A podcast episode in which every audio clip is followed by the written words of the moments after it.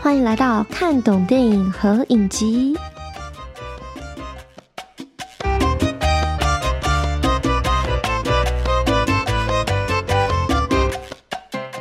今天的主题是你看懂了吗？Netflix 安眠书店。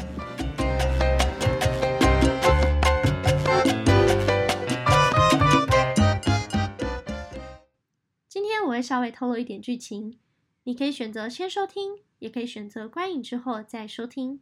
今天这一集你会了解 Netflix 影集《安眠书店》的剧情内容、演员介绍，以及如何从三个点来解读文本。你会学到用不同的面向来看这部影集。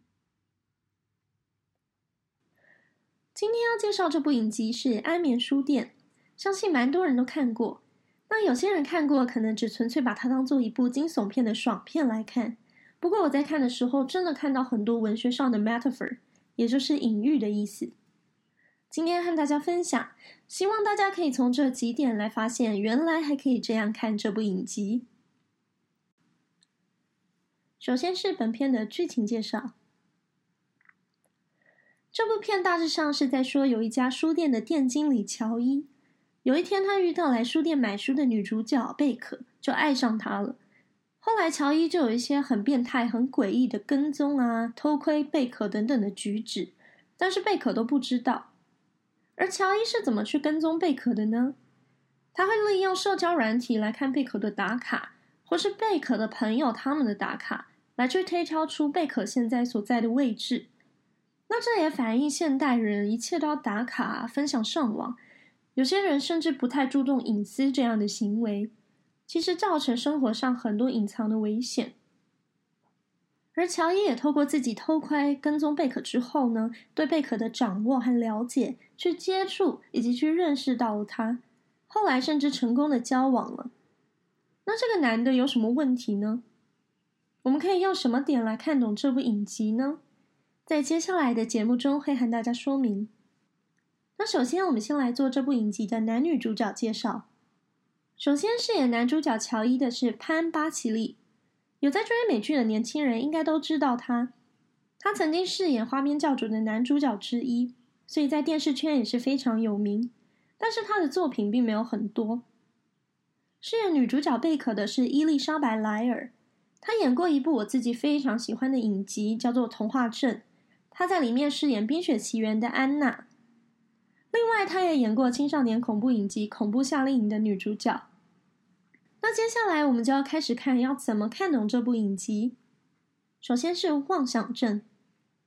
大家在看这部片的时候，可以发现剧情里有很多男主角的旁白 OS。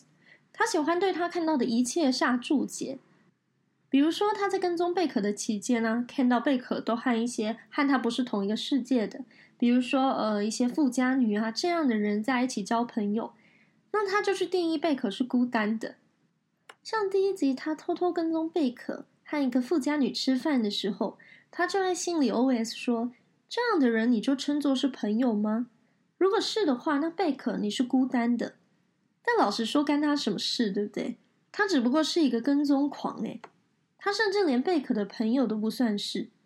但是他就已经觉得自己很了解贝壳。那这些不断的 OS 其实也可以反映乔伊应该有一些妄想症的状况。他活在自己的幻想里，甚至不用真的去验证，他就已经确定了他看到的每一件事情就是怎么样。那接下来也会开始不断揭露，他有一些嫉妒妄想，会一直怀疑伴侣对自己不忠，或是其他的妄想，例如觉得贝壳的朋友都在暗中说他的坏话，想要破坏他和贝壳的关系等等。这是第一点，妄想症。再来第二点是修书人与书的关系。大家可以看到，男主角在书店工作。他有一个设备非常完整、高级的地下室，是用来修复书籍用的。那其实透过剧情，我们可以观察到，他自诩自己是一个书籍的修复者和保护者。像是有一些古典的精装书啊，大家都看不到这些书的好，只有他知道他们的价值。另外，还有一些表面破损的、啊、坏掉的书籍，他也认为他会来拯救，而且很长只有他能来拯救他们。那他某方面把自己想得非常高尚，那这也呼应到前面所说的，我们推断他有一点妄想症的状况。那说到这里，我们要先切入第三点，物化，来一起看。从这部片一开始，观众就可以看到，我说乔伊的 O.S，他的 O.S 充满了他认为贝壳很美好，同时又很可怜，好像都没有人懂贝壳的好。